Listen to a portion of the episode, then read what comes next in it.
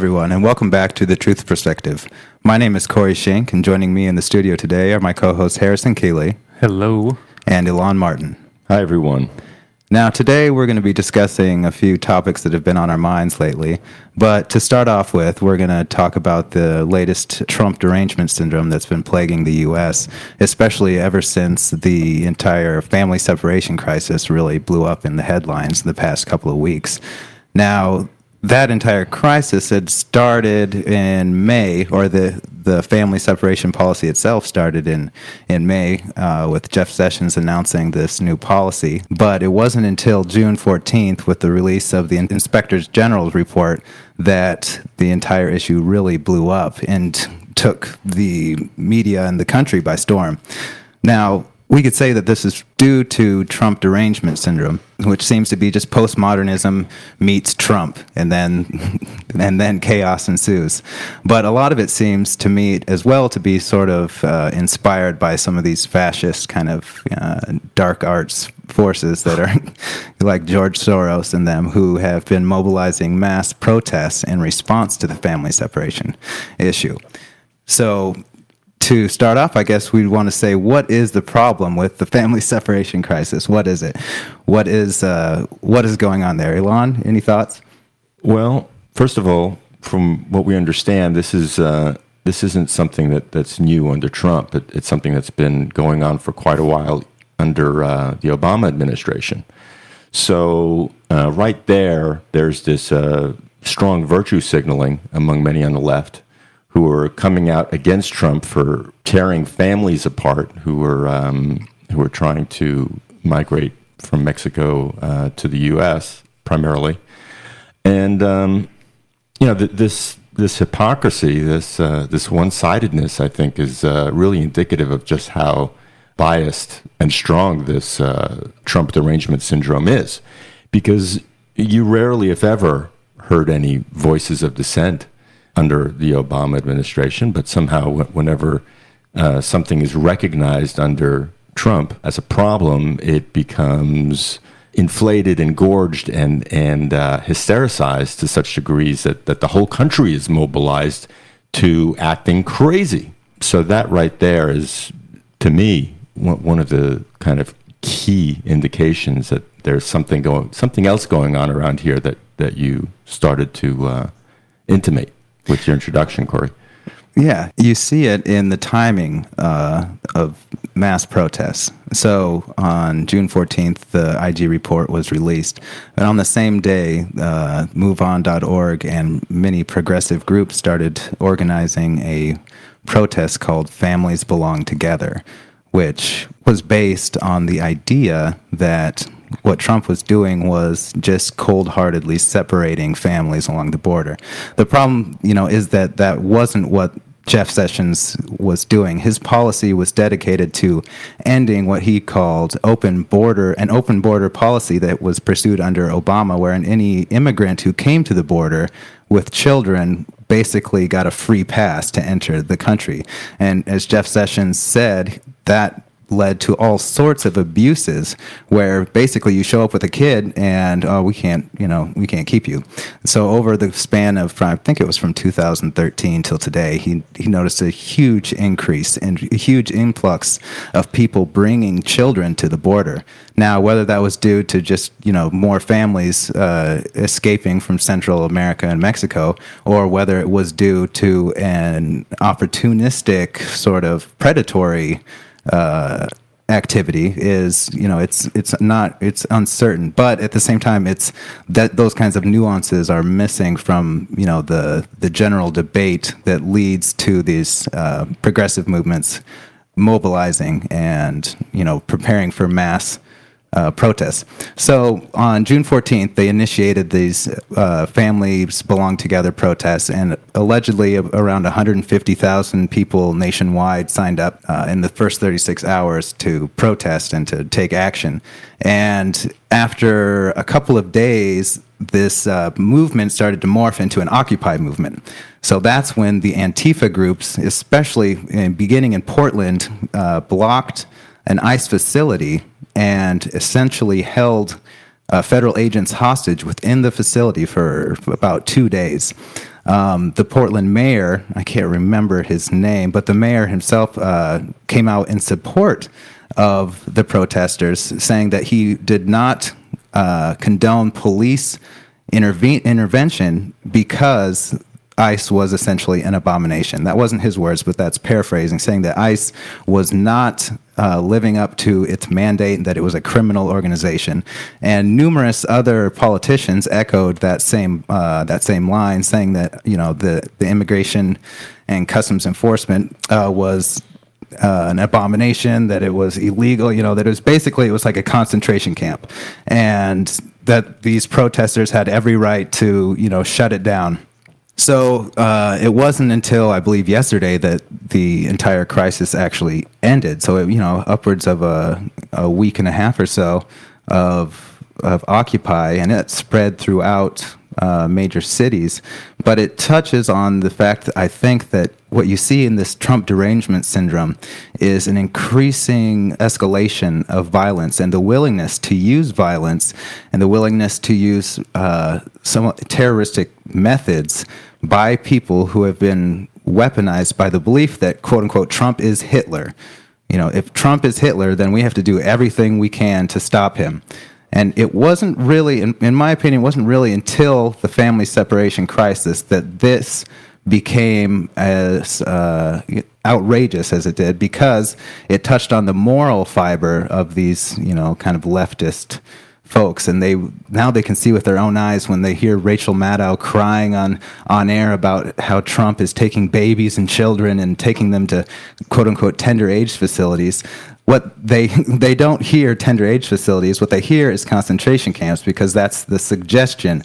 You know the suggestion in the times uh, magazine or the Time magazine uh, article that Trump is taking this country into a place we don't we don't want to be, or when Laura Bush publishes uh, an article in the in Washington Post uh, saying that you know Trump is acting immorally and America this isn't the country that America wants to be. All of these leftists they take that message and they act on it. You know, it's like these people are fishing for this response and then they get this response and i think um, I think it definitely has the potential to blow up in their faces and blow up in a lot of people's faces. You know, it's this Trump derangement syndrome meets this postmodernist type way of thinking where when you see Donald Trump as a white man who's rich and who enforces rules, you immediately assume he's Hitler. That that's it. He's he's Hitler. Why? Because he's white, he's a man, and he he's rich and he enforces rules. Now, there's obviously a number of different issues that uh, arise in the you know the ICE system, and a number of different ways that that system can be abused and has been abused. But the issue at hand that these protesters are are fight are getting all revved up for is aren't those legitimate issues. What they're getting revved up for is basically this postmodernist uh, view of Trump um, that demands that they take action and, you know, quote unquote, bring him down or stop him by any means necessary. I think there's a few things in there to unpack. Well, first of all, with the whole Trump is Hitler thing, that that has been hinted at in the media since before he became president, and so it's been in the public discourse and kind of germinating in people's minds for the past like two years. And while at first it wasn't stated explicitly. You know, it's getting more explicit, like you said, with the whole issue with the border and with child separation. But as for you know how it came about, I think that you can understand where it came from to begin with. Because first, during during his campaign, of course, Trump had the "Make America Great Again" and "America First, and you had this nationalism, this like nationalistic fervor almost behind the the movement that was that uh, that he cultivated to to support him. And on the left, that was that was perceived as, oh my God, this seems like fascism to us. And I think you know, and well, and even on the on SOTT, we were we were kind of hesitant at first too. It's like, well, what's going on here? This can go this can go south really fast if things progress in a certain way. So I think that that's where the seeds of it were, is to see this kind of strong man who does seem to have a, a, narcissistic bent to him and a kind of um, exudes a kind of authoritarian personality. And that was reacted to by the left. Let's say it was overreacted to by the left, and it hasn't gone away. So if we tie this back into what we were talking about last week about how people perceive reality, and when they encounter the unknown, the first thing that the well, the, the natural response to an unknown phenomenon like Trump is fear, and like you know, let's let's get rid of the the threat because we don't know what could come of it, so we should eliminate the threat before it poses a real threat it's understandable in that sense. Now, what has happened over time as as Trump has continued to be president is that one of the things, well, the, the main thing that Trump has done is to not be Hitler. If he was the dictator that the left thinks he is, none of these people on the left would be able to say what they are saying in the media. The media wouldn't be against him. There wouldn't be all these mass protests. If Trump was really a dictator, those protests would be all those people would be in jail. There'd be mass ex- executions. The media would be totally um, subverted. They'd be taken over, and and Trump's own people would be put into place. Like it would just be madness and chaos. That hasn't happened. So that has discredited the whole Trump is Hitler narrative for the past year and a half. But now we have this this border issue, which has reinvigorated the the Trump is Hitler meme because of the the ways in which people can make that association in their minds.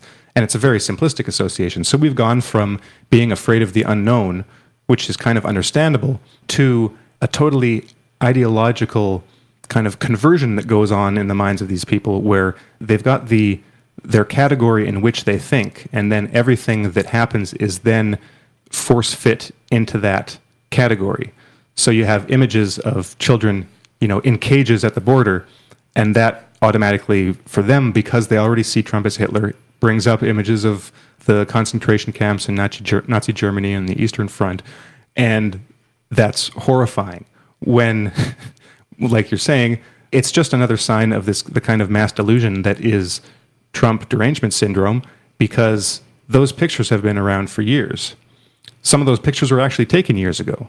So these sorts of things have been going on for years under the presidents that they've supported and they either weren't aware of it or you know it just wasn't it didn't make news at the time because there wasn't this this drive to find everything wrong with Trump. Like uh, on SOTT, one of the pictures of the day that we had recently, it might even still be up, is the the image of Time magazine, I believe it was, and they're like four issues that they had of, of Obama, and they're just these photographs of Obama smiling, and he looks like such a nice guy. And then they've got the the four that they have of Trump over the last year and a half, they make Trump scary. Let's say, you know, the most recent one is him with the looking down at this little child, and the suggestion, the implication of this image is that this is a child that Trump has separated from his parents at the border. So I just wanted to throw that out. Well, throw that out there for for a bit more context, but to bring the postmodernism in it, maybe we can get into how exactly is a postmodern philosophy and worldview influencing this whole process? Like, what's really going on there? I think that's a good question. Um, I guess maybe you'd have to unpack a little bit what uh, postmodernism is, what the you know kind of the philosophies are, and it definitely seems to be to be very utilitarian uh, and very you know just kind of open inter- to interpretation. All facts are open to interpretation. Everything is a narrative um, that is conditioned by history, class, gender, race, and that no person can step outside of that conditioning and actually know reality as it is.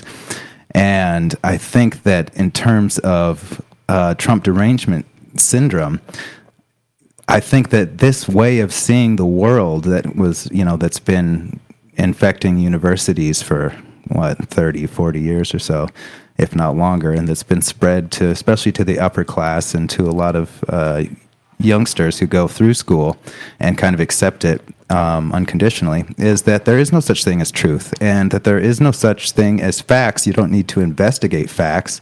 What you go with is uh, this social constructionist uh, way of saying things that everything is just what people say it is. Um, and that basically that all comes down to, to power, to power relationships that the uh, the most important thing then is to gain that power, even if it's only subconsciously, you know. But that's the where this nihilistic philosophy leads you, is to the idea that you know if I say something is the way it is, if Trump makes me feel scared, and if Trump looks evil, and he's you know he's all these things that I was told to be afraid of, white, you know, rich, quote unquote capitalist. Um, Straight. straight. Yes, if he's all these things, this heteronormative straight man, um, then you know it doesn't even matter if he isn't Hitler. He is he's evil. He's just evil incarnate. And what matters is you is you know this sort of mob using whatever it takes in order to take him from power, in order to regain power for your group, for um, you know through whatever means necessary. I think that kind of that's kind of where this Trump derangement syndrome really really took off. That's where it found the greatest roots. I think. Mm-hmm. So it really comes down to identity politics, because well, and you know, this is a pattern that uh, a pattern that Jordan Peterson points out is that postmodernism and neo-Marxism don't go together; like they don't fit. Because one alleges to be a description of reality, and the other denies that any description of reality has any validity, because there is no reality. So the two don't mesh philosophically, according to their philosophical like principles and axioms, but they get met- meshed together, and it's really just a um, an expedient um, like marriage between these two worldviews that don't make sense, and that really only makes sense in terms of like what you said in terms of power, because all these post well, um, I don't even if a lot of these protesters and the people that actually are suffering from Trump derangement syndrome have postmodern beliefs and might you know from from their college professors might think that everything's interpretation and there's you know there no no one interpretation is better than the other. They do think that their interpretation is better. They they think they've got the best one. They think that they have well implicitly um, in the very act of making their statements and doing the actions that they do they are embodying um, a worldview that is premised on the idea that theirs is correct, that they know what is good and what is evil, that what is, like you said, what Trump represents the supreme evil because he is, he embodies each of the individual things that are identified by um, like postmodern neo-Marxism as bad. He's part of the the rich upper class. You know, he's white. He is straight. All of these are set in opposition to the uh, the oppressed minorities. Well, and in the case of men versus women, not not even a um, a minority, but just all of the oppressed groups. So the oppressed groups are women, people of color, because they're a minority, um, and because of historical examples of um, of you know slavery and racism in United States in particular. Um, not, but that doesn't uh, that doesn't take into account the fact of the history of racism across the the world. It's kind of seen in this insular um, manner, as if the U.S. is the only country that actually ever existed when a wider context shows um, that there's a lot more going on than just the just what was going on in the states. And he's straight, and of course, the straight people are the oppressors of uh, the LGBTQ plus communities. And so, in, in each of these categories, Trump Trump kind of epitomizes everything that they see as evil. So then, so that you can really understand that for people who um, profess this ideology that they would see him as Hitler because Hitler is the most evil person that ever lived in their mind, and therefore everything that is evil gets equated with Hitler, and it all kind of makes sense. Of course, right in those statements, you have all sorts of truth claims that uh, they are that they are basically saying this is reality, these are true things, and therefore we must do this. So there are there are philosophical ideas about what are what is truth. Um, there are tr- claims about what is true, and then claims about what is moral and what should be done. So, like you said, there is this there is this kind of twisted ethic that is um, that is enmeshed in this philosophy that um, that implies a course of action. So, if you have an evil, then steps must be taken to get rid of that evil. And because the on the surface, postmodern philosophy is amoral because there is no um, intrinsic good, then anything goes for what we think is good. So there's still a claim that there, there's still a, an implicit notion of what is good and what should be done, even though the philosophy denies that. But they they mix together in a way that may be contradictory, but that still um, it works in a way because people and people do things. You know, they can be contradictory, but they still end up doing things. So what we have is a situation where here's the problem, something has to be done about it. Now, this is a, a recurring problem in society in general. It didn't just start with Trump, but there's this, this um, dynamic that happens that, and it happens in politics all the time. And Thomas Sowell brings this up like in all his books. There's the, this dynamic where someone somewhere, it could be a politician, it could be civil society, will raise an issue. This is a problem. And the immediate kind of emotional uh, significance of this problem prompts a response that is someone needs to be, do something about this now. That something needs to be done about this. So, okay, so then it's the, it's the politician's decision or it's the politician's um, duty or, or it's society's duty to then implement a solution to that problem. But the problem is that because it's so uh, it's so emotionally um, uh, available, like well, that's an awkward way of putting it, but it's so it's so emotionally relevant, like in in a person in the people's mind at that given moment, that that then. Um, well, yeah, I, I just wanted to um, absolutely stress that one point, and that is the emotionality of it. Uh, that, along with the the subjectivity of of this entire uh, dynamic that we're looking at, uh, because what what you're having is.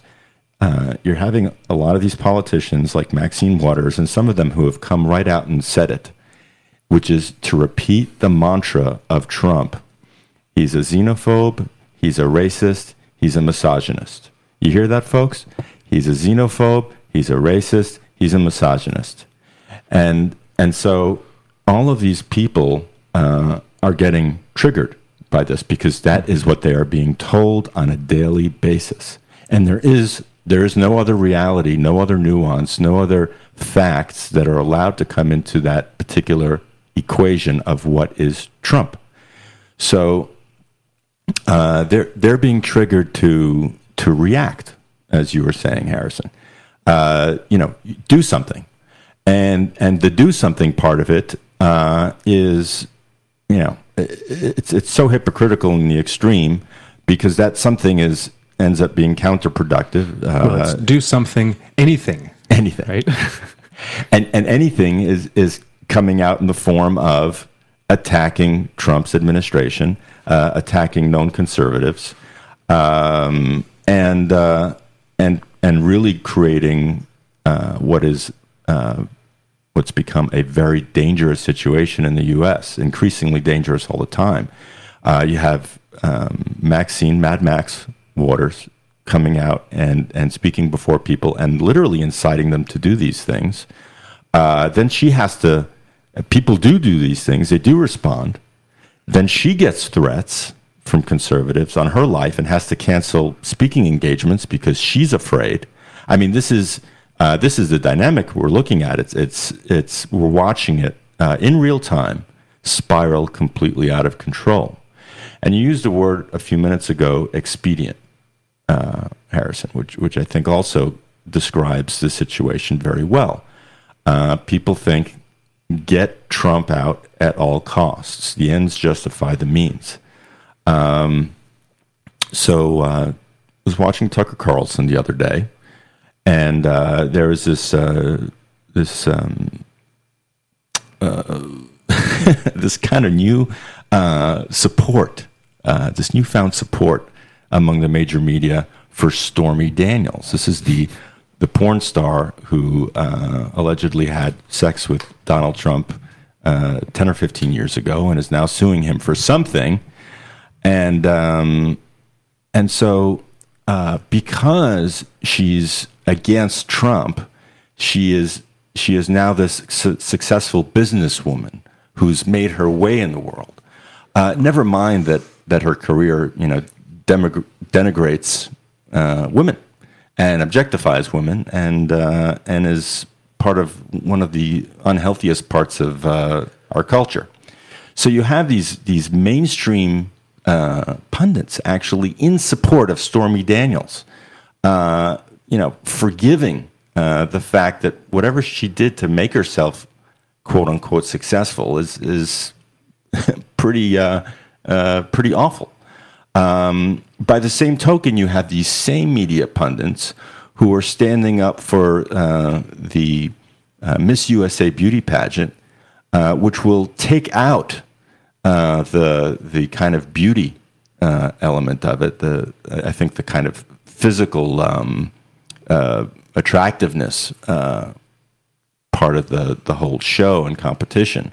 and and just get to more of what's on the inside of the woman, which is you know I, I it kind of defeats the purpose of a beauty contest, however uh, slanted it is in a sense. But uh, you know, you you want to go in that direction.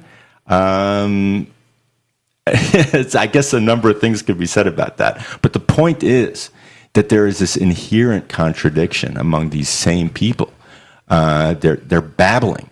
They don't even realize how much they're in self contradiction with one another, uh, simply because it's expedient, simply because it's it serves their political goal, their will to power, if you will, to um, to elevate Stormy Daniels in this war against Trump.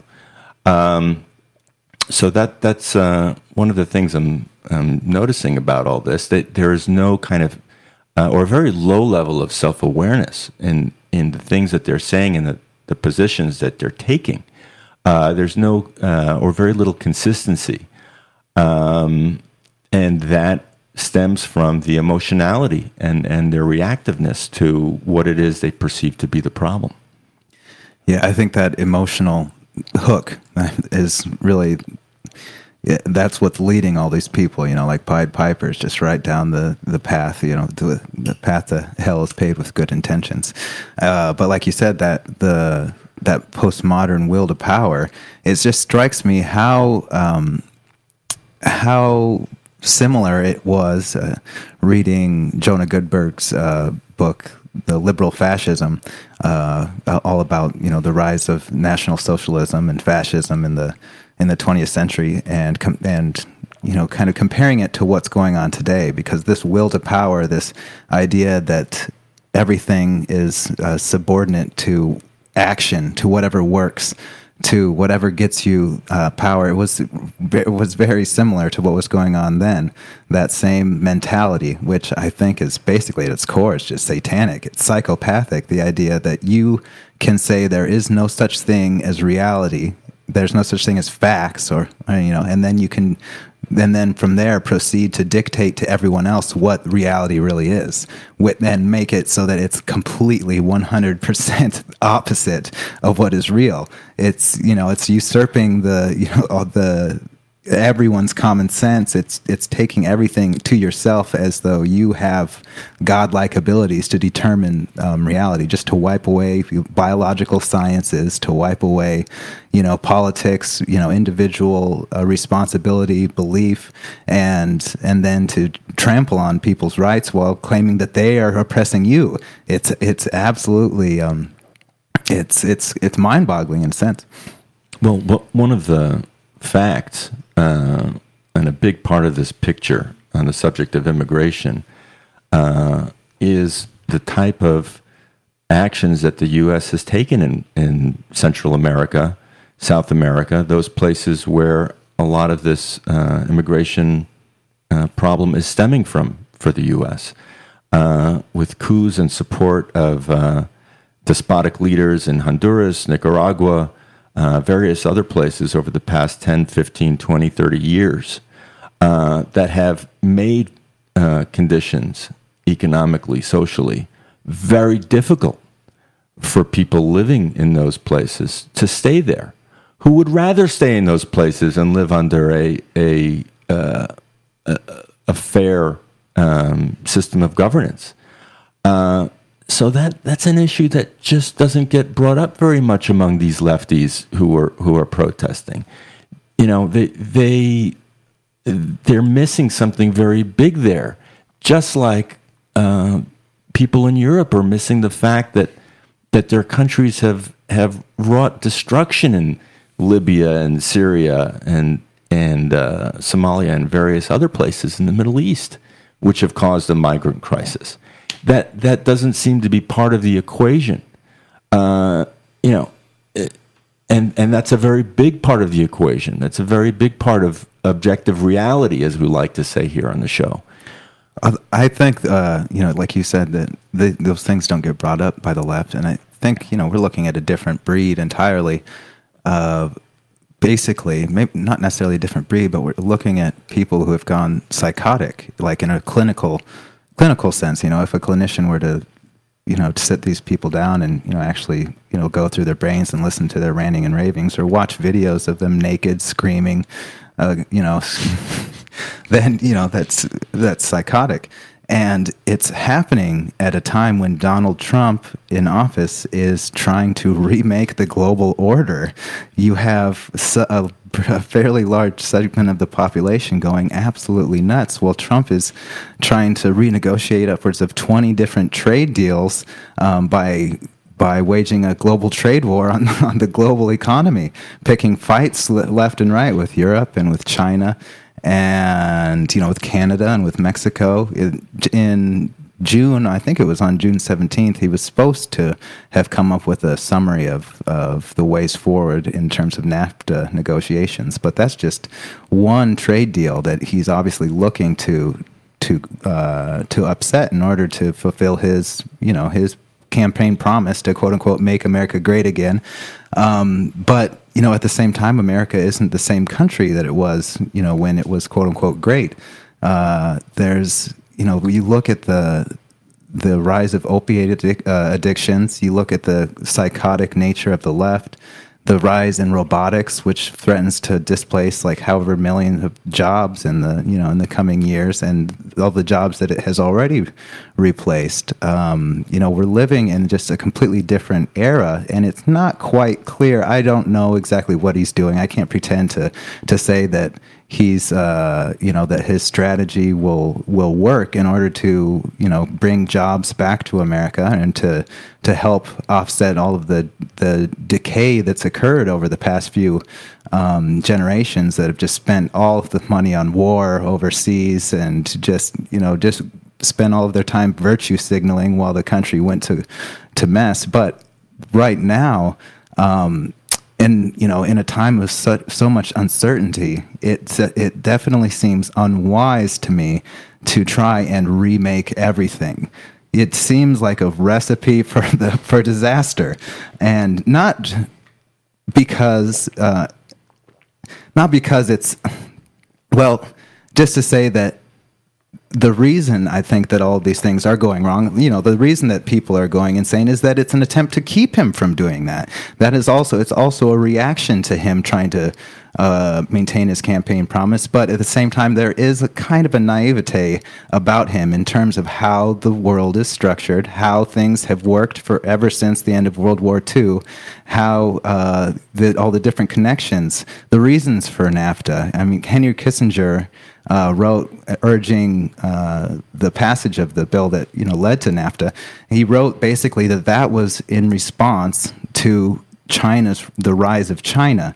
That he thought that what no matter what came, in order to to stabilize the North uh, American continent, you would have to have cheap labor you know you'd have to have you'd have to have an integrated economy in order to withstand all of the global disruptions that would come with the rise of China. Now, obviously, there's also a uh, this kind of liberal elite agenda in order to uh, you know kind of you know, flood people across the borders, remake everybody in, in sort of like this North American type image where we're all Mexicans, we're all Canadians, we're all Americans.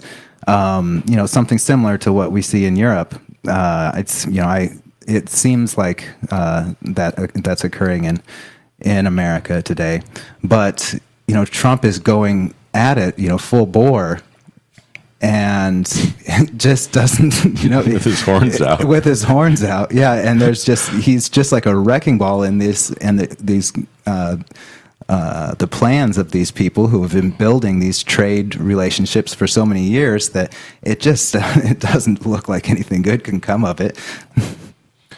Well, do we have any other thoughts on this whole topic or concluding thoughts, or should we move on to the next one? It's just one thought, and that is that the I think you said the timing of this is interesting.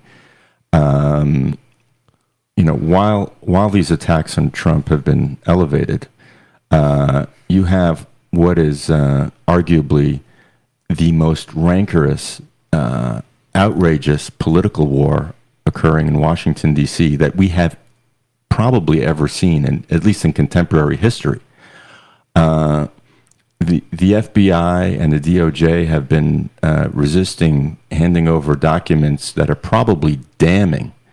Uh, not that there are that uh, that the House um, committee that's investigating uh, the Russian Trump allegations and Mueller's investigation don't already possess uh, damning documents, but clearly there is this uh, there is this effort at stonewalling uh, this investigation um, on the part of the FBI uh, by not providing documents that have been requested for months. Um, that would that would really probably put a lot of this to some resolution. Uh, you had Trey Gowdy recently um, speaking to um, Rod Rosenstein and and saying, release these records. Uh, the country is, you know, suffering because of it, uh, because of your resistance to this. You know, get get this get this investigation the hell done already. Uh, and uh, it was quite remarkable, quite articulate, and and probably one of the the the most rousing and truthful uh, statements to be heard from anybody so far on this subject. Get it the hell done already. Um, but uh, that's that's not what uh, what they want to do. They want to stonewall, and they don't want to allow this investigation to go further. That would clear Trump of Russian uh, collusion allegations, and that would uh, probably um, affect the careers uh, and and the lives of uh, dozens of people in the so-called deep state who have been acting biasly against Trump in in coming up with this Russian collusion narrative in order to uh, to kind of stifle any power Trump would have had to affect any kind of meaningful, meaningful change. So uh, that's a big part of this. You're not hearing about it on the news the way you should hear about it. Uh, had a look at Yahoo News recently, um, and it, and obviously it's it's being buried beneath stories of uh, nonsense. What's our next story? What do you have, Elan? Well, um, I was recently on YouTube, and uh, not on YouTube personally, uh, but uh, just kind of you know how you look around for the new Jordan Peterson video or, or uh, whatever's uh, interesting and relevant and and and being well said, and uh, came across a academic named Victor Davis Hanson, who is this legitimately uh, giant of a historian, humanities professor, uh, teacher, lecturer, author, um, and he came out with uh, a number of interviews as, as well uh, that are posted on YouTube, uh, where he discusses the 2016 presidential election. He talks about Russiagate, the U.S. economy, the Obama presidency he gets into postmodernism.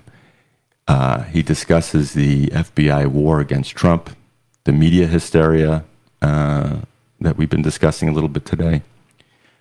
And with very little exception, uh, everything he was saying I found to be truthful and nuanced, and, and he would come up with supporting information that, um, that I hadn't heard before. So, very compelling figure, this Victor Davis Hanson conservative, writes for the National Review and, and some other publications, also a, a, a really well known academic. Uh, James Woods recently came out with something, uh, a tweet in support of this guy and his work. Um, and as I was looking further, uh, there was this video uh, where he discusses uh, Israeli and, and U.S. stance against Iran and uh, and he became all too sympathetic, uh, in my view, of uh, U.S. belligerence towards Iran and and uh, by the U.S. and Israel, and and kind of uh, gave credence to Israel's you know uh, need for survival, just basically buying into, from what I could see, the the kind of Zionist narrative on Iran um, that was missing some pieces.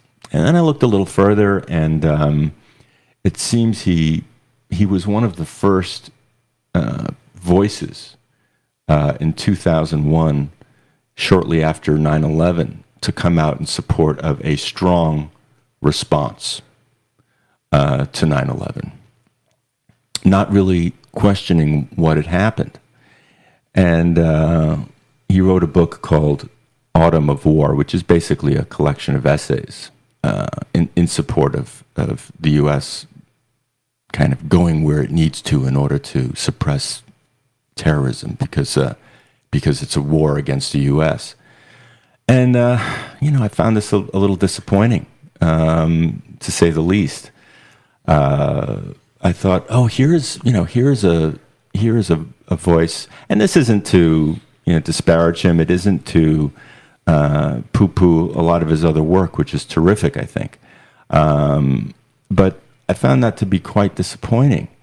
Um, and uh, and then I, for some reason, I, I thought a little bit about um, the filmmaker David Lynch, and because uh, he was in the news this week, and uh, he came out with a statement uh, in support of Donald Trump, um, which was later qualified. But I'm going to maybe we'll talk a little bit about that basically, David Lynch said Trump could go down as one of the greatest presidents of history in history. And maybe it was just that statement which caused me to recollect that um, that in 2009 David Lynch did an interview with uh, on Dutch television uh, where he questioned the 9/11 narrative, and um, and basically. Uh, the interviewer asks him towards the end of this interview, uh, What do you think about the suggestion that the American government was behind it? And uh, Lynch responds, he says, 9 11 is too big for people to think about. It is something no one wants to think about. And uh, he proceeded mentioning that with, with really the best questions about that day. Um, and uh, and I thought, you know, th- this is very interesting. This is a this is a filmmaker, an artist who uh, delves in in metaphysical subject matter, uh, but he's also you know he's a filmmaker. He's an entertainer as well, and yet he could see something and talk about it in a measured way, uh, in a way that this um, this bastion of of culture and, and history. I mean, Victor David Hanson, the, the historian who I mentioned a few moments ago, has, he's written a dozen books on the subject of war and, and, uh, and classicism and, and all sorts of subjects in some depth. And, and to listen to him, you, you can't deny that the guy is brilliant and really informed on a lot of subjects and can speak of them off the top of his head. And yet, he, he was uh, from, from the body of work that he's done, unable to do what David Lynch, uh, this filmmaker, was able to do in that one interview, which is to um, really question the military industrial complex, the government of the U.S., in one of what is arguably one of the most important events in, in modern history, uh, 9 11. Um, so I, I, I was just thinking about that. I was thinking about how um, how artists in some case in some cases can um, and I think he does this in some of his movies uh, can bring out truths in ways that uh, that academics don't or or are unwilling to in some cases. Um, so, yeah.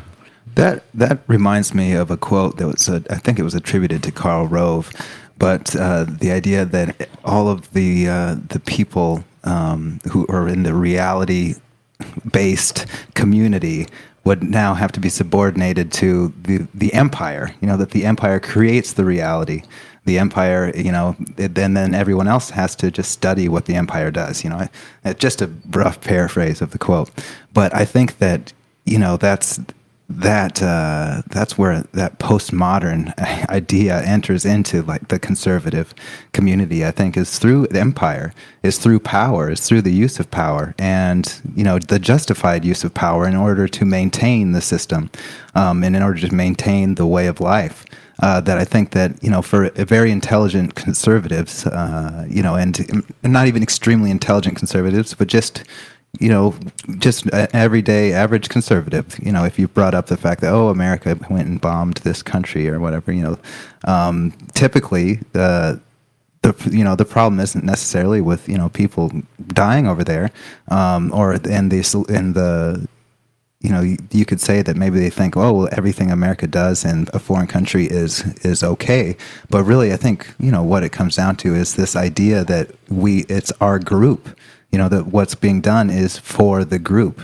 And as long as that as you know if somebody else has to die for the group you know i think a lot of conservatives don't necessarily think that explicitly but the moral structure is in, in so many ways it balances that and it it um, it buffers you from from that reality because as long as the flag is still flying, as long as you still have the traditions or whatever of your forebears, even if it's morphing, you know, like it did under George uh, W. Bush after 9/11.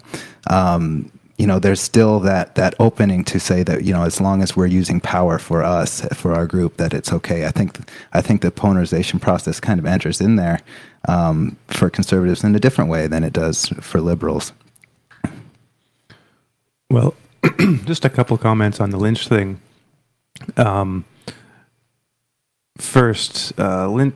Well, I've got an article up here. Says this is from Forbes. David Lynch doesn't need to take anything back because he never endorsed Trump in the first place. So last weekend, The Guardian ran an article featuring quotes from the filmmaker that appeared to suggest support for Trump. Lynch said that Trump could go down as one of the most uh, one of the greatest presidents in history, and that no one has been able to counter this guy in an intelligent way. Um, the original article didn't provide any context. Blah blah blah. The article also failed to identify what Lynch was referring to when he said that Trump had disrupted things so much, disrupted the thing so much. Presumably, Lynch meant the country's politics, and he also said that Trump's rise has shown how flawed the system really is. Uh, Lynch further said that our so called leaders can't take the democracy forward, can't get anything done, like children they are. Trump has shown all of this. So then Trump responded uh, just with from the, the one little quote that was taken a bit out of context to quote Lynch. Um, and because uh, Trump had tweeted it, and then at one of his his uh, little rallies, he'd said that uh, Lynch's career is going to be over after that because, of course, uh, Lynch lives in uh, um, like L.A. basically, and uh, that's bastion of liberalism. Yeah, so um, so then Lynch wrote an open letter to Trump, basically saying, "Oh, let's get let's get together and talk." Um, you, you, basically you took my quote a bit out of context. Um, you said that Trump is actually causing um, causing division and um, suffering, or words to that effect. Um, and so, what I'm guessing what Lynch probably meant was that, uh, well, Trump has the potential to go down as the greatest his- president in history because he has been this outsider that has come in and totally disrupted the political scene and gotten a whole lot done. That doesn't necessarily mean that Lynch agrees with anything that he's doing. I think Lynch himself has said that he's like he's not very political. Mm-hmm. He doesn't really, um, you know, follow politics that much. He he says he votes, but then he kind of forgets about who he voted for. Mm-hmm. Like he said that he he supported uh, Bernie Sanders over Hillary Clinton, for example, and he thinks he might have voted for. Well, he said he can't remember who he voted for in 2016, um, which is kind of funny. So it's kind of a but that's it's a typical kind of Lynch thing to say because he'll say things. He he's well, he's a he's a free thinker, and I think that that's what really gets to the gets to the bottom of the the dynamic that you raised, Elan. Is that um, I think there's a, a very fundamental reason why someone like Lynch would question 9/11, and then someone like that conservative guy would be so uh, conservative and that just comes down to like liberals or artistic types are open. They're open to new ideas. They're willing to push past the boundaries of of what is socially accept- acceptable to find the truth. Like to, to to be interested in the truth, you really need to have openness. You really need to be open to questioning what you believe to be true right now, but which could be false. Whereas conservatives don't have that to to the same extent. Um, they've got very rigid, rigid boundaries in which they can look for the truth. So they can value truth too, but it doesn't really go very far because if the boundaries say you can only stay in this box, then they'll stay in the box and they won't go outside of it. So I'm not really surprised when I when I see um, well most of pretty much everyone that is a conservative um, that says interesting and and uh, relevant things these days is pro-Israel and uh, you know pro-war and the vast majority of them would have cheered along with the Democrats when Trump bombed Syria. I mean, they're all stupid. Um, really, when it comes down to it, they have some things right just from their temperament because you, you know, no matter what your temperament is, you're going to get some things right just because that's the way you're pretty much programmed to think. So, um, so it's it's disappointing, but it's not really surprising. Mm-hmm. Um, and that and that just shows what of a what a mental box and mental prison pretty much everyone is when they're tied into a, a like a, a this like an ideological box. Like when you're a conservative, you've got your your conservative box that you can't get out of, and when you when you're a liberal, it's the same thing. Um, at least, um, like I'd say, the the the advantage of liberals is that at least they have the greater possibility of of finding something new and and true and pointing that out. And what the conservatives have going for them is that they they like following their lead, they're more likely to survive and to organize and manage a system that will not destroy itself from within. And those two forces have to kind of balance each other out because um, each taken to excess can lead to tyranny, mm-hmm. essentially, and um, and both are very real possibilities. So I just wanted to point that out. Yeah, I think that's a really good point. We're looking at the the battle of two you know halves of society that should be working together and instead they're just, just you know it's a house divided against itself mm-hmm. and obviously it can't stand I, I, I was just thinking about um, what we were discussing about trump and his his goal um, in order to make America great again. And I, you know, we're looking at that, you know, that battle between conservatives who want to make America great again and the lib, you know, the liberals who have gone psychotic. Um, and the the biggest problem seems to be is the fact that you know what he's trying to do may be impossible. So not only is he up against forces that you know want to tear him down, but he's also working towards a goal that may not be possible in the first place. And so then if he fails, then you have even more you then you're starting back at square zero with even more damaged uh, politics even more uh, partisanship and even more hysteria that you know it, it, just you know it just makes you wonder where we're going to be in in six years or whatever if he gets reelected. Um, but yeah those are just my my thoughts about that. Well did you guys have any other stories or should we move on to something else? You had uh, some thoughts about the skin in the game. Yeah. So I recently finished uh, Nassim Nicholas Taleb's book, Skin in the Game. He's the guy that wrote Black Swan and Anti Fragile.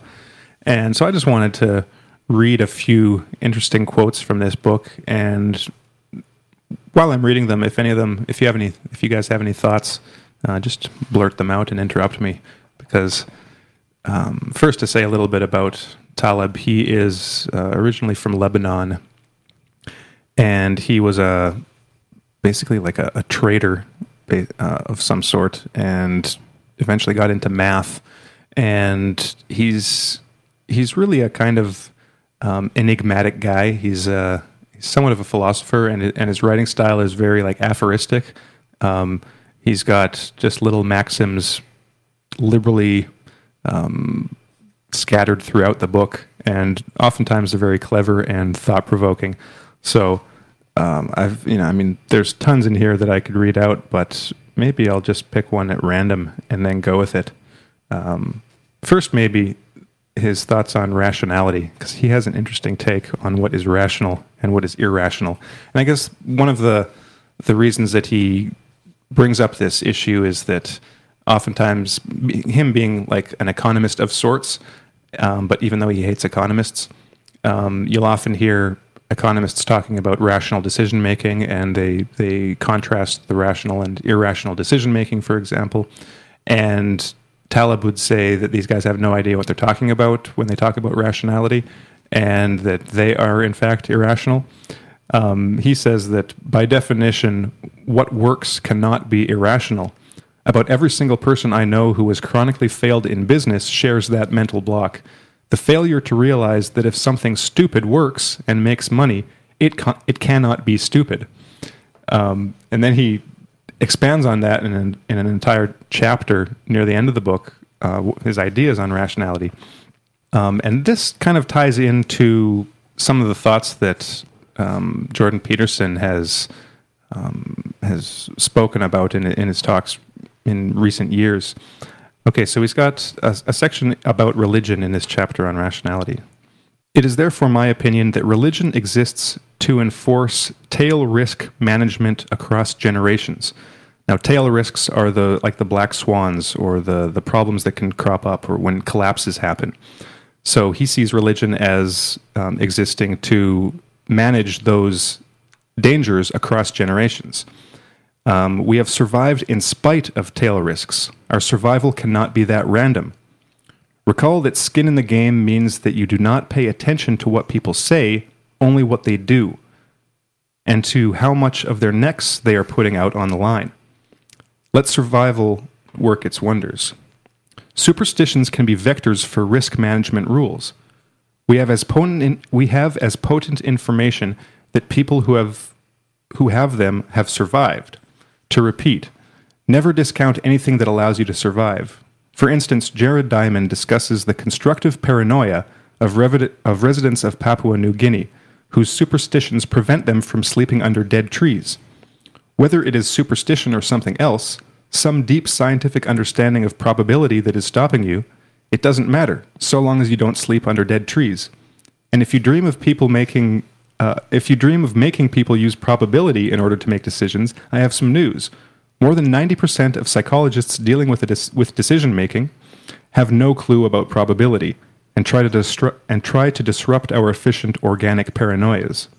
Now, the example that he gave about the, the Papua New Guinea is that um, I think he doesn't have it in this exact section. He must have talked about it earlier. But basically, in that region, like in, in dead trees, like snakes live or something like that. So if you sleep under a dead tree, you might get killed.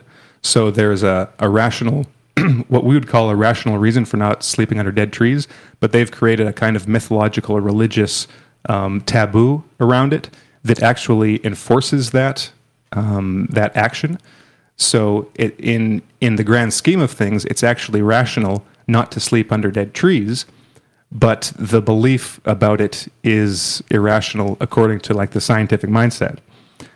Um, so he says that um, the notion of rational, bandied about by all manner of promoters of scientism, isn't defined well enough to be used for beliefs. To repeat, we do not have enough grounds to discuss irrational beliefs. We do with irrational actions. Extending such logic, we can show that much of what we call belief is some kind of background furniture for the human mind more metaphorical than real. It may work as therapy. And then to conclude, he says the only definition of rationality that I've found that is practically, empirically, and mathematically vi- rigorous is the following What is rational is that which allows for survival. Unlike modern theories of psycho, psychosophasters, I can't remember what he means by that, it maps to the classical way of thinking. Anything that hinders one's survival at an individual, collective, tribal, or general level is to me irrational. So he has another principle. When you consider beliefs in evolutionary terms, do not look at how they compete with each other, but consider the survival of the populations that have them. So this is in the context of religion. So he really hates Sam Harris and Steven Pinker and all the kind of new atheists. Um, he really hates them with a vengeance. If you look on his Twitter page, he's constantly insulting them um, whenever he gets the chance um, because he sees religion as kind of like Jonathan Haidt does in his book.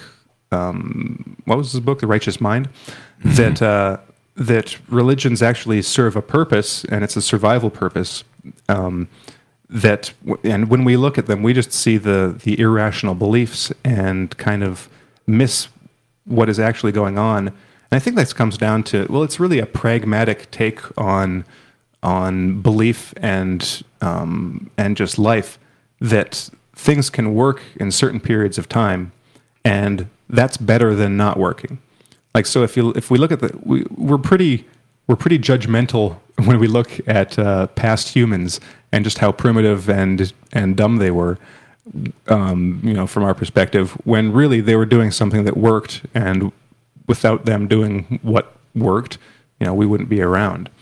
And this also kind of ties in with the whole idea of System One and System Two, um, like Daniel Kahneman and um, what's the guy that that wrote the Strangers to Ourselves, Timothy Wilson how the the ideas that we have, like the the the verbalistic ideas that go through our heads and that we write and that become our you know our culture, our writings, our religions, our myths, are really kind of um, well. No, I'll, I'll go back a bit. The ideas that we have about ourselves and our own like personal motivations and the reasons we do things are we we come up with them and we come up with these really great reasons. But it turns out that most of them are narratives um, that are are that we come up with after the fact to justify the the the action that we've done for reasons that we don't actually have any awareness for.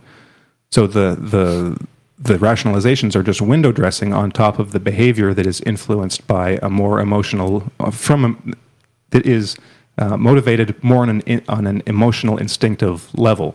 We don't really have access to those most of the time. We don't. We are strangers to ourselves. We don't know why we're doing what we do, and so this perspective, when looking at religions and rationality, kind of takes it to a whole uh, wider, more general level. Um, like, uh, let's so for Taleb, it looks like our entire religious systems are these rationalizations for um, for behaviors that are actually um, rational in nature because they they serve a purpose and they pr- and they promote human survival. Now, maybe I think the one of the problems I had with that, and it's a problem that I've I haven't quite figured out yet. I haven't come to the answer to it.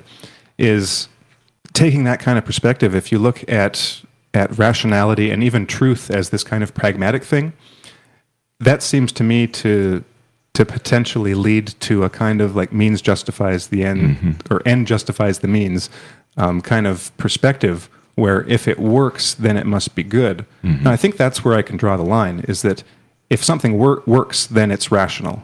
But not everything that's rational is necessarily good. I think maybe that's the way I'd formulate it, because things can work that can be totally evil. Um, well, and evil itself works to a degree. Like the the trains ran on time in uh, right. in Italy's in, in, Mussolini's Italy. Yeah, and and even I like to go to like the, the super extremes to, to find examples like this. Like if you look at serial killers, now arguably, well, we know that not all serial killers get caught. Some of them are successful. We don't know, we have no idea really what the percentage is. But even if we, even if we think that, even if we are super conservative in our estimate and say that maybe like one in a hundred or one in ten serial killers never gets caught, it's probably higher than that. Well, they're very successful at what they do. Like whatever they're doing works, mm-hmm. and it mm-hmm. works for them. Um, but that well, and that's the thing. It works for them. It doesn't work for everyone else because it just creates mayhem in the lives of the people around them, um, and and of you know the families of their victims and society in general, and the the chaos and the fear that they cause, the terror that they cause. So maybe maybe even then, what they're you could make the point that what they're doing doesn't really work because to be truly rational, according to this perspective, is to to be doing what works not only for you but for your family and your community. And he's got a um, uh, Taleb has a graph that goes that shows all the different levels um, from from the individual all the way up to to the ecosystem. So at the bottom of this triangle, he's got you, then your family, friends, and pets, then your tribe, then your self defined extended tribe, and then humanity and ecosystem. So throughout the book, he's got like just peppered all these little aphorisms and, and ideas about morality and what it means to be um, what it means to be kind of a good human being. So in the in the chapter called "The Logic of Risk Taking," he says he's got this one little maxim: unless you are perfectly narcissistic and psychopathic, even then, your worst case scenario is never limited to the loss only of your life.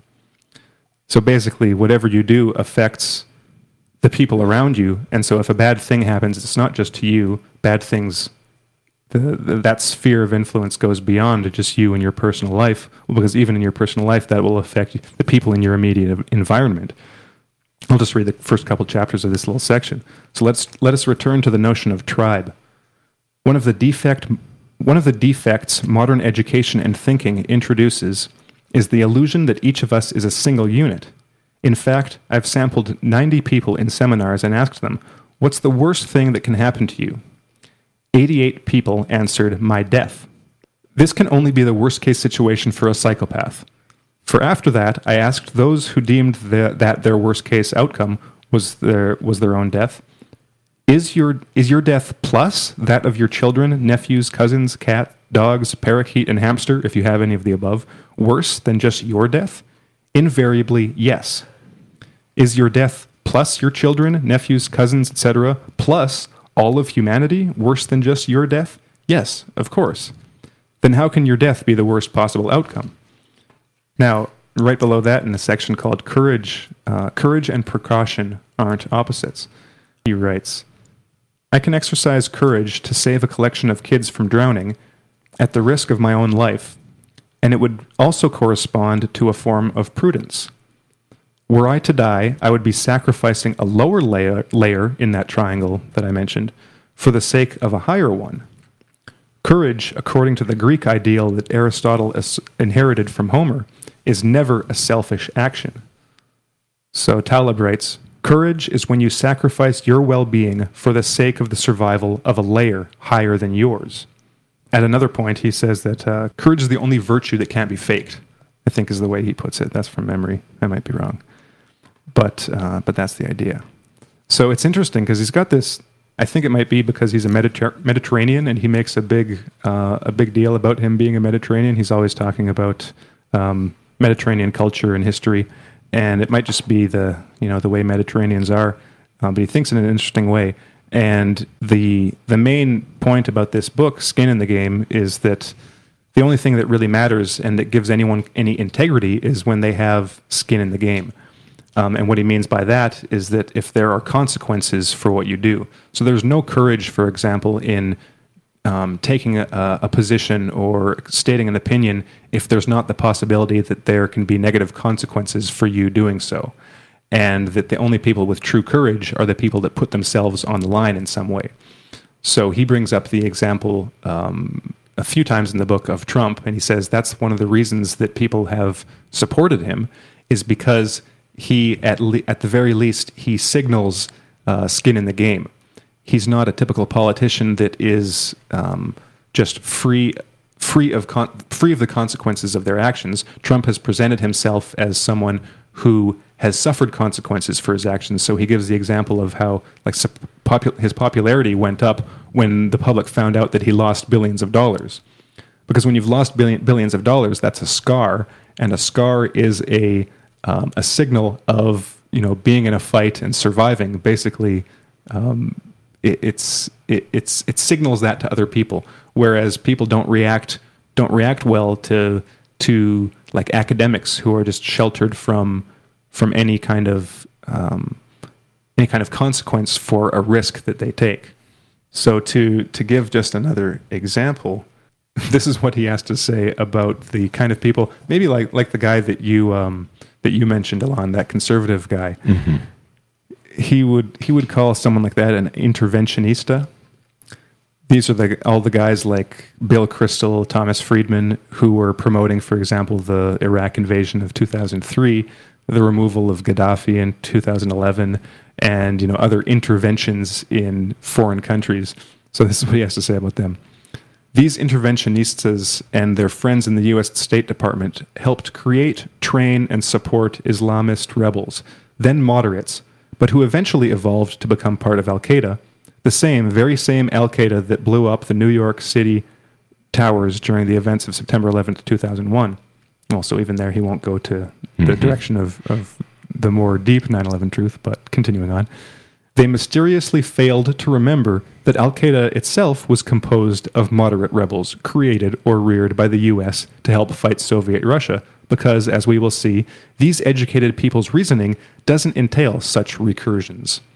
He writes So, we end up populating what we call the intelligentsia with people who are delusional, literally mentally deranged, simply because they never have to pay for the consequences of their actions, repeating modernist slogans drip, stripped of all depth. For instance, they keep using the, the term democracy while encouraging headcutters. Democracy is something they read about in graduate studies. In general, when you hear someone invoking abstract modernistic notions, you can assume that they got some education, but not enough, or in the wrong discipline, and have too little accountability. The principle of intervention, like that of healers, is first do no harm. Even more, we will argue, those who t- don't take risks should never be involved in making decisions. So, this leads to a little interesting discussion or excursion that he has into the, the, the topic of Vladimir Putin. So he says, As I am writing these lines, we are witnessing a nascent confrontation between several parties, which includes the current heads of state of members of the North Atlantic Treaty Organization. Modern states don't quite have heads, just people who talk big. And the Russian Vladimir Putin. Clearly, except for Putin, all the others need to be elected, can come under fire from, by their party, and have to calibrate every single statement and how it could be misinterpreted the least by the press. On the other hand, Putin, who has the equivalent of FU money, projecting a visible I don't care, uh, which in turn brings him more followers and more support. In such a confrontation, Putin looks and acts as a free citizen confronting slaves who need committees, approval, and who, of course, feel like they have to fit their decisions to an immediate rating. Putin's attitude mesmerizes his followers, particularly, particularly the Christians in the Levant, especially those Orthodox Christians who remember when Catherine the Great's fleet came to allow the tolling of the bells of the St. George Cathedral in Beirut. Catherine the Great was the last czar. Catherine the Great was the last czar with balls, and she is the one who took the Crimea from the Ottomans. Before that, the Sunni Ottomans had banned Christians in the coastal cities under their control from ringing church bells. Only inaccessible mountain villages allowed themselves such freedom. These Christians lost the active protection of the Russian Tsar in 1917, and now are hoping that Byzantium is coming back about a hundred years later. It is much easier to do business with the owner of the business than some employee who is likely to lose his job next year. Likewise, it is easier to trust the word of an autocrat than a fragile elected official. Watching Putin made me realize that domesticated and sterilized animals don't stand a chance against a wild predator, not a single one. Forget about military capabilities, it is the trigger that counts. Historically, the autocrat was both freer and, as in the special case of traditional monarchs in small principalities, in some cases had skin in the game in improving the place, more so than an elected official whose objective function is to show paper gains. This is not the case in modern times, as dictators, aware that their time might be limited, indulge in pillaging, in pillaging the place and transferring assets to their Swiss bank accounts, as in the case of the Saudi royal family. So that's a, a take on politics that you don't hear every day. Um, and it's, it's basically one that we've talked about on you know various of the you know our programs on on SOTT Radio over the years, basically identifying one of the problems of just one of the problems of the Western, the, just the way Western democracy operates.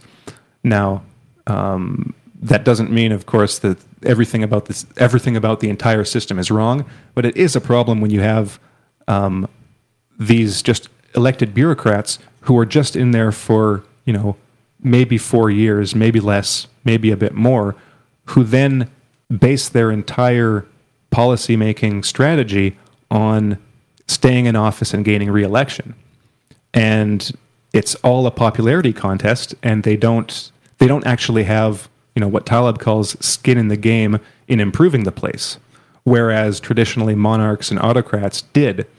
And even though you know Russia is a democracy with with its leader elected, it's like the president. Um, the president of Russia has a lot more power than, pers- than, for example, the American president. So, from the Western perspective, Putin is an autocrat, just by virtue of the fact that the, the Russian president has the powers given to him by the Americans who basically wrote the Russian Constitution in the '90s, and um, and Putin has been in power for you know almost 20 years now.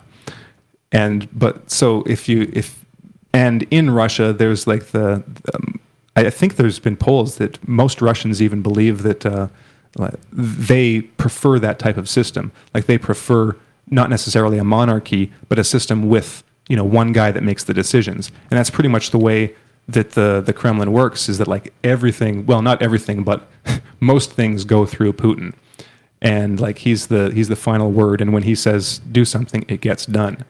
Yeah, that's uh, because it's not only external enemies that the that the ruler or the autocrat or dictator can take out more efficiently. It's internal enemies. Mm-hmm. you know, Putin, you know, cleaned up the all of the all of those uh, oligarchs. Uh, whereas you know in, in the U.S. or in the West, these uh, the, the presidents or you know the prime ministers, they all have to cozy up to these people because they have they have no power to boot them out. Well, they don't have backbones either, most of them, but mm-hmm. they don't have the power to do it, even if they wanted to. Well, it, it seems like a system like that only really works when you have someone in power like Putin, yeah. who who sincerely and genuinely cares about the success of his people on all levels. I mean, you know, the, Russia's under all kinds of attack from the West these days, and yet Putin still finds the time, which I find remarkable. Uh, he still cares enough to pay attention to a lot of the uh, minutia of of uh, Russia's functioning.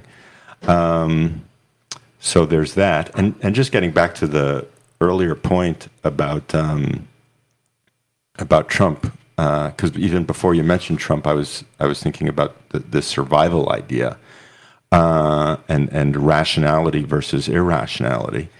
Um, it, it I, I certainly don't think Trump is playing 4D or 57D chess by any means. I don't know that he's a, a brilliant man necessarily, but having said that, uh, an argument could be made that a lot of what appears to be irrational on his part is actually very rational, and even if it's misguided, even if uh, even if he's doing the wrong things with trade tariffs in, in trying to build up America's economy, because uh, it's a house of cards, and and uh, things are gonna things are gonna go south one way or the other. Um, you know, by by any measure, he's trying to uh, fight for the survival of the U.S. I mean, uh, he he is rational, even even if in many cases what he appears to be doing is irrational. Uh, he he's he's making the best out of out of a lot of possible decisions that could be far worse. Uh, in many cases, it, or so it would seem to me. Or maybe that's just my wishful thinking. Maybe that's just my hope for him. I don't know. So interesting, uh, interesting readings uh, about Taleb there, um, or by Taleb. Well, there's a lot more, but I think maybe we can save them for another time. Mm-hmm. Maybe just one more, actually. this, is, what he said about Christianity. Um, so it appears that the church founders really wanted Christ to have skin in the game. He did actually suffer on the cross, sa- sacrifice himself, and experience death. He was a risk taker. More crucially, more crucially to our story, he sacrificed himself for the sake of others. A God stripped of humanity cannot have skin in the game in such a manner, cannot really suffer, or if he does, such a redefinition of a God injected with a human nature would back up our argument.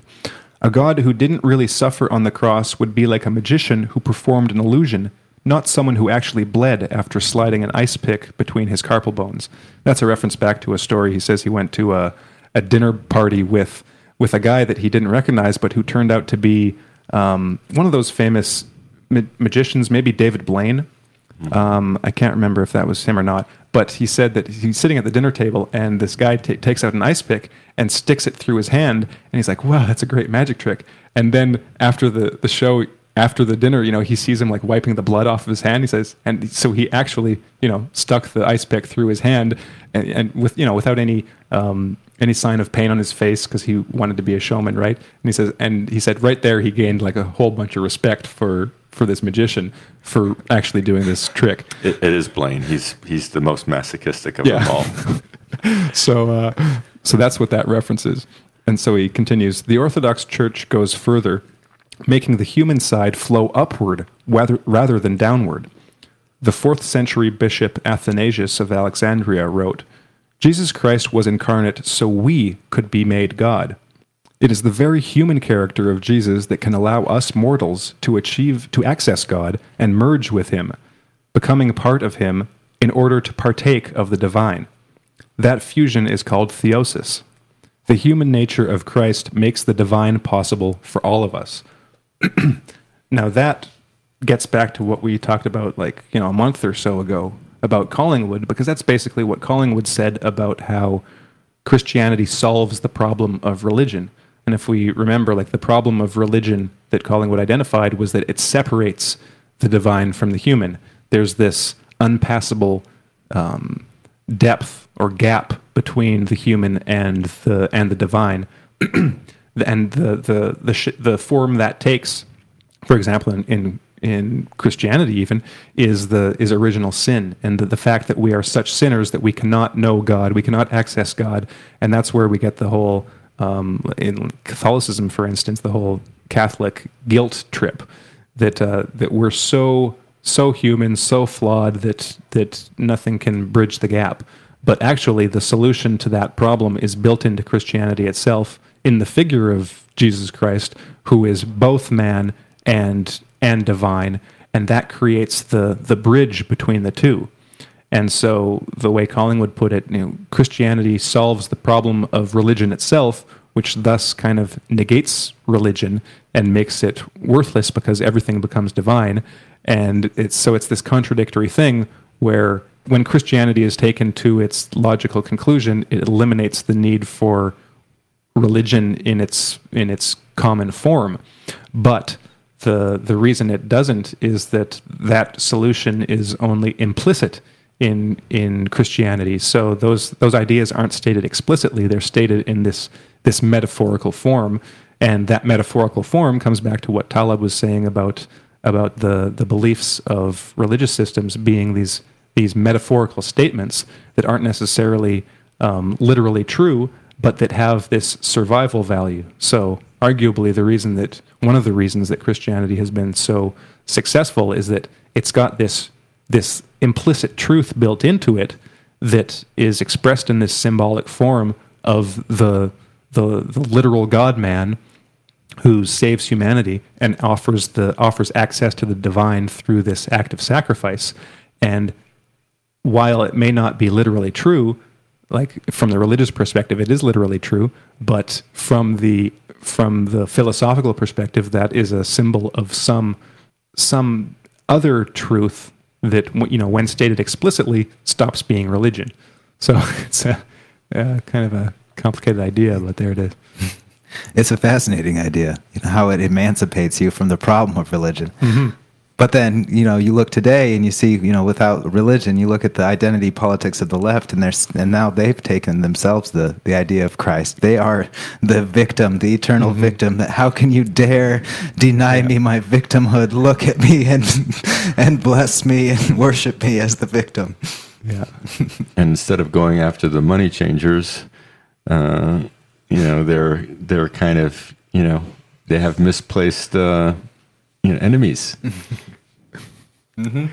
But they don't have. Uh, I think Taleb would argue that they don't. They don't really have skin in the game. Mm-hmm. I can't find the quote right now because I don't have it labeled. But he he basically he says something to the effect of, for a person to have integrity, the only way to have integrity, if you're a, a critic of capitalism, for instance, is to move to a country and and, and live in a system that isn't capitalist. Um, otherwise, you're just getting the whatever benefits from the capitalist system while pretending to criticize it on the one hand. So your actions don't match up with your beliefs. And so he's got some disdain for for people who don't well, for all people who don't live what they say. And to have integrity, basically, you have to to live what you say, and that's why he um, he's also. Uh, you can tell a bit from his discussion of his short discussion of Putin, but he's got a lot of respect for the courage that leaders used to have, because he says he says that the transition from having military men rule nations um, was not a, a good thing for civilization because he said that if you look historically, like Alexander, like Julius Caesar, they were all military men, and they all became you know great rulers. But they did so because uh, they were on the front lines. Basically, they they didn't shield themselves from the dangers of of mili- of military battle. Whereas today, you look at what, what we have today. We've got these interventionistas, right? These are the guys that that say, "Let's go to war," while they're sitting in their studies and sending other people to war. Mm-hmm. If you were to make if you were to make every leader who who promotes going to war go on, be on the front lines, you'd have a lot less, a lot fewer wars, and and you'd probably have you know better people, um, you know, in power, people who actually understand what it is to take risks, and not only like to take risks, not only risking themselves, but for but um, but um, but making sacrifices for other people too. You know, having other people's skin in your game. Mm-hmm. So that's what would make someone actually courageous and actually have integrity. And you might have a different caliber, a different caliber of leadership from people who actually, you know, put their skin in the game.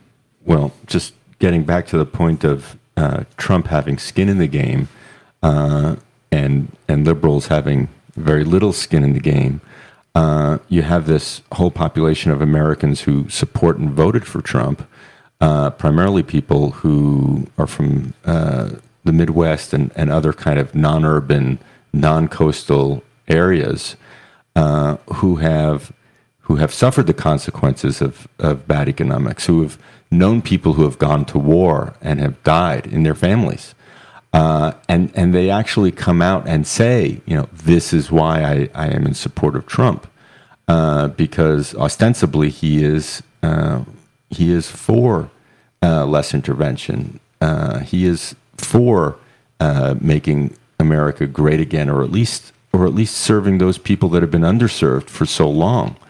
So I guess there's some reciprocity there. They they recognize someone who recognizes them and their own concerns, uh, which is something that uh, you know so many of these pundits, like you mentioned, Harrison, the, the Thomas Friedmans and of the world, and, and the and the politicians, the Hillary Clintons of the world, they are uh, they have no appreciation for the day to day life and and suffering and and tribulations of the average American, and um, and so that would seem to be a big part of this. All right, I think we're going to end it there, folks. So thanks for listening in, and thanks to Corey for hosting. We'll be back next week, so make sure to tune in tomorrow to Behind the Headlines. And everyone, take care. We'll see you next week. See ya. Take care, everyone.